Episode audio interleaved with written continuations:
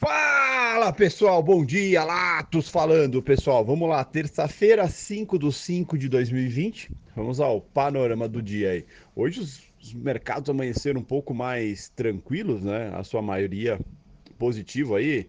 É alguns mercados asiáticos fechados, né, devido a feriado, né, especificamente na China, e isso acabou não tendo movimentação por lá, mas o restante está bem positivo, né, vivendo aí é, as expectativas de reabertura de mercados, né. Nesse momento o S&P está 0,96 de alta, o S&P aí que viu aí, está vendo a Califórnia reabrir, né? Vale lembrar que a Califórnia foi o primeiro estado a entrar em em quarentena nos Estados Unidos e está tendo sua reabertura parcial. Isso é positivo, assim como a reabertura da Europa também.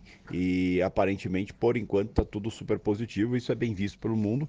Isso traz uma expectativa bem positiva, bem positiva mesmo. A gente vê aí é, o S&P nesse momento 1% de alta a 2,853, né? E forte, forte a movimentação. Ao mesmo passo que a gente vê o petróleo, o petróleo está 10,20 de alta, o WTI, né? 22,47. Vale lembrar que há uma semana atrás, exatamente uma semana atrás, o petróleo estava 10 dólares. Né? Então, uma alta muito expressiva, muito expressiva mesmo. E isso é devido a uma série de fatores. O principal deles é a retomada, né? Das economias, que isso vai é, voltar a ter demanda pelo petróleo. Né? Então isso é positivo. E também cortes de petróleo anunciados aí agora pelo Texas, nos Estados Unidos, né? que vai cortar a produção, até porque o custo está muito alto, né? então não está valendo a pena produzir nesse momento, então estão diminuindo seus postos, cortando a produção. Isso também ajuda a elevar o preço da commodity. Então está vendo o petróleo subir e a tendência é continuar subindo o WTI aí com mais de 10% de alta. Super positivo, subiu ontem também, é, reverteu uma queda forte ontem, sub, fechou positivo e hoje continua na toada aí, puxando bem com a retomada das economias, o que é bem positivo. O ouro caindo nesse momento, 0,48 de queda do ouro, mostrando aí que a busca por segurança vem diminuindo, ainda acima dos 1.700 a onça Troy, né? 1.705 a onça Troy, mas levemente negativo, 0,50 negativo ouro nesse momento. Os Treasuries de 10 anos é, subindo levemente, 3,91 de alta, o de 10 anos, mostrando também um recuo aí na busca por segurança nos títulos. O euro caindo 0,61 nesse momento, o ien 0,04 é, 0,04 de alta nesse momento, a Libra 0,18 é, de alta nesse momento. A Libra aí, o Reino Unido que vem se preparando também para a reabertura é, dos seus, da sua economia, aí, se estruturando para reabrir a sua economia agora em junho. Tá? Então, as sinalizações são bem positivas aí para o cenário. Tá? O índice dólar nesse momento 0,34 de alta, mas vale lembrar que o índice dólar está sendo pressionado pelo euro, que está caindo 0,60 nesse momento. Mas quando a gente olha o dólar isolado frente a seus pares, ele sobe frente a alguns, cai frente a outros, né? E está meio neutro o dólar, não está tão forte assim. É, nos emergentes, mesma coisa, né? O dólar sobe frente a alguns emergentes, é, mas cai frente à maioria também, né? mostrando um, cenário total de risk on, né? O pessoal pessoal já começando a olhar um pouquinho mais para uh, tomar risco, buscar aí uma certa segurança, certa segurança não, mas voltando a aceitar o risco com uma tranquilidade maior, o que é bem positivo para tudo, tá? Agenda cheia hoje, é... Agora às 9 horas tem produção industrial no Brasil, às 9 e meia tem exportação, importação e balança comercial dos Estados Unidos, às 10h45 tem PMI, é, composto, Market, né? Tem PMI do setor de serviços, tá? Que são dados importantes também, que vai ajudar a gente começar a ter um termômetro melhor como está a economia, né? se está retomando, se não está, se ainda está sentindo bastante. É, ainda esses dados não vão é, registrar o, o, começo da retomada da econômica, tá? Mas é, são sempre dados importantes de se analisar. Às 11 tem ISM não manufaturado de emprego e tem o PMI não manufaturado. Esse é um dado bem importante, ficar atento às 11 também. Às 15 tem discurso de, do Bostic e do Bullard, né, discursos importantes, e às 17h30 tem estoque de petróleo bruto semanal API. Tá? Então, agenda, agenda cheia, bem interessante aí para o dia. É, voltando, indo para Brasil, O, o cenário continua é, tenso e preocupante é, referente, referente à questão de referente à questão do, é, do Bolsonaro, é, de conflito entre os poderes, né? Isso acaba sendo complicado, tira um pouco o foco de algumas coisas, mas pelo jeito o dia como está hoje isso não vai não vai acontecer. O foi votado em primeiro, em primeiro turno a PEC da guerra, né? Praticamente a PEC que dá mais poderes para o Banco Central poder é, atuar mais no mercado financeiro, é, atuar mais no mercado como um todo e aumentar o seu leque de produtos que ele pode sair comprando para estimular a economia. Tá? Falta mais uma votação, mas foi aprovado no, no primeiro turno, isso é positivo. O, falando de Banco Central, hoje começa a reunião né, do Copom, né? Amanhã a gente tem a decisão de política monetária, expectativa aí que é um corte de 50 base points, o, o que tende a pressionar um pouco o dólar, mas acaba sendo positiva para o momento atual é, da economia a nível de estímulos e tudo. Tá? Então, importante ficar atento a isso. A, expectativa é 50 base points e tem os, os mais uh, animados, vamos dizer assim, que acreditam num corte de 75 base points. Se cortar em 75 base points, o taxa de juros do Brasil vai para 3%, taxa histórica novamente aí, então ficar atento.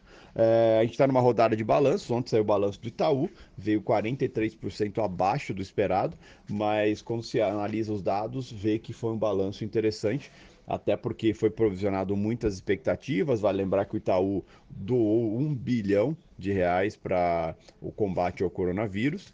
É...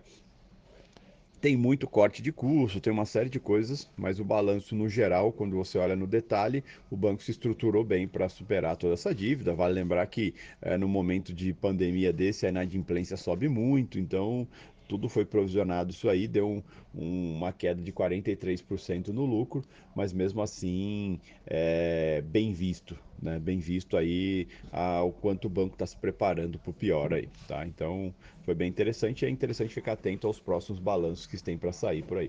Ontem a gente viu o mercado, ontem o Ibov acabou caindo 2,02, fechou a 78.876. O dólar acabou fechando em alta novamente, 1,71 de alta, 5,426.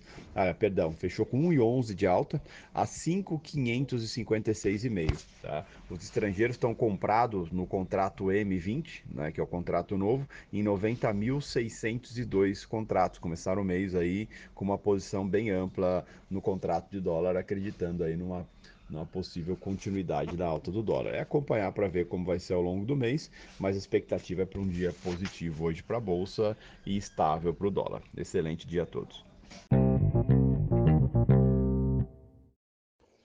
Fala pessoal, boa noite, Latos falando pessoal, vamos lá.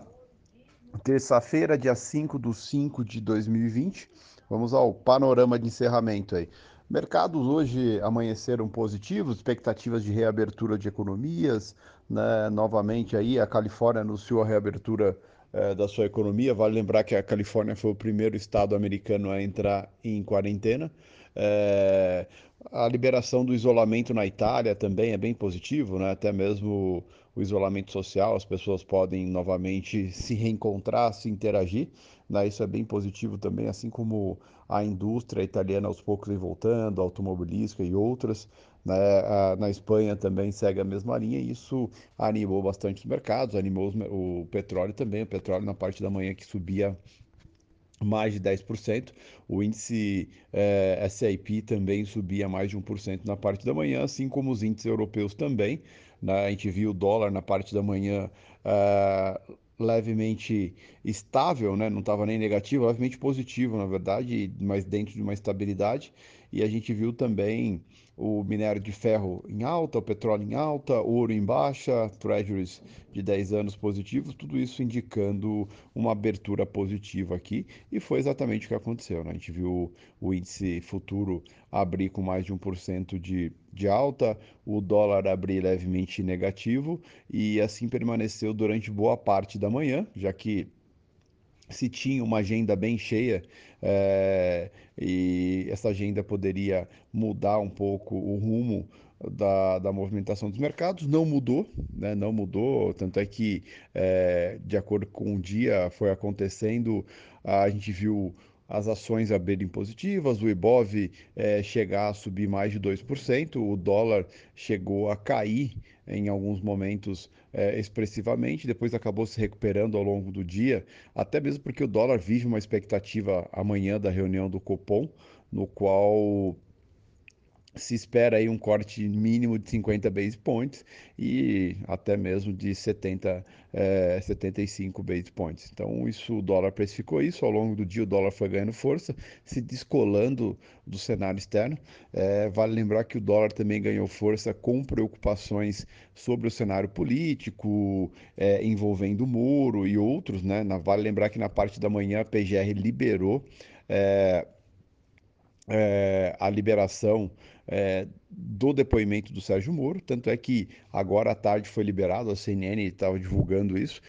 Aparentemente não tinha muitas coisas a mais do que o Sérgio Moro falou no, no dia da sua coletiva de imprensa de pedido de demissão, então não surpreendeu muito. Né? O Bolsonaro, agora no final do dia, até mesmo é, deu uma declaração rebatendo, mostrou uma mensagem de celular que estava um pouco antes do print que o Sérgio Moro apresentou à Rede Globo né? mas também nada demais, nada muito expressivo ainda, e ficou algumas lacunas no ar. Mas o interessante é que em momento algum Sérgio Moro acusa o presidente Bolsonaro de crime, né? Então ele, ele não foi, ele, ele diretamente não, não incrimina nada, né? Deixa isso para quem achar que é, foi algum crime cometido pelo presidente Bolsonaro, o que é bem interessante. Tinha três ministros que o Bolsonaro cita é, no depoimento e a PGR fez a solicitação para que esses ministros é, que esses ministros prestem depoimento, né? E, o, e no STF o,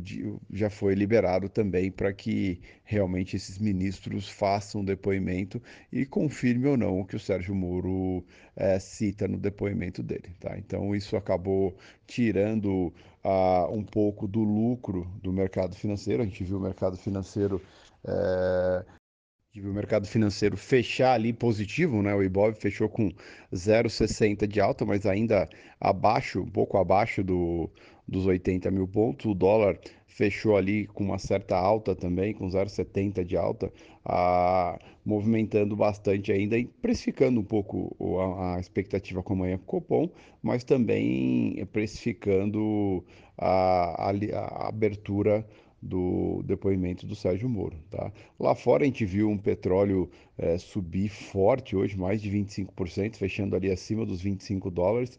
O, o SAP também fechando é, bem positivo, com mais de 1% de alta. Então, assim, um dia de movimentação positiva, apesar de ter devolvido parte é, da movimentação é, da manhã e ter fechado abaixo dos 80 mil pontos, foi um dia ainda positivo, recuperou parte das perdas de ontem. Né? Então, é aguardar agora os desdobramentos é, dessa coletiva, dessa liberação do depoimento de Sérgio Moro. O, vale lembrar que o, pre, o, presidente Bolsonaro fez suas declarações, deixou algumas lacunas nas suas próprias declarações ali, mostrou mensagem do seu celular. Então, assim, agora é continuar acompanhando e verificar a expectativa para amanhã, né? Um dia, expectativa totalmente voltada para a decisão de política monetária do Copom. É... 0,50 está precificado, 0,75 tende a surpreender o mercado aí positivamente para a bolsa, mas consequentemente positivamente também para o dólar, já que isso afasta bastante o investimento de capital estrangeiro no país, tá bom? Boa noite a todos.